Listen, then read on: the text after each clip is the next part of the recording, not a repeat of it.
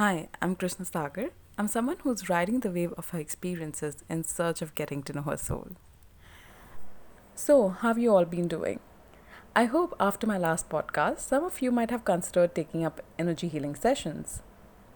If you have not heard the last podcast, I would suggest you hear that first and then come back to this one.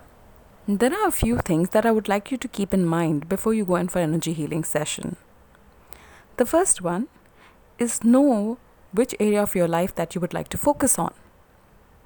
Whichever modality you choose, speak to the healer. Understand how that particular modality will help you address that particular li- area of your life or whichever area you feel like focusing on. Chances are, since you're new to energy healing, you will have your doubts in place. Let's be honest it takes a lot of effort and belief to know that you know something might work for you.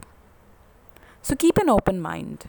If you do not completely believe in it give it a chance. Understand that energy healing works in layers. What do i mean by that? Well energy healing is known for bringing up previous traumas painful experiences from the past etc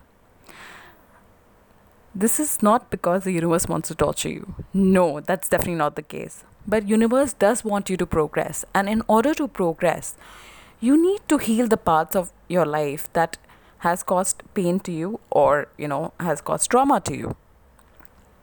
When you keep healing them, you keep progressing in life. Energy healing basically works on your inner self. It changes the way how you deal with your outside circumstances that itself gives you the confidence to go through life without having any um, limiting beliefs. I would definitely talk about limiting beliefs in my next podcast. However, I want you to know these points before you consider, you know, energy healing ses- going in for energy healing sessions or therapy, etc. I wish somebody had told me these because I was so unprepared for it and for a while i did think you know universe is testing me. But yes it does. Universe does test you. However it's not to break you down. It's actually to build you up. Thank you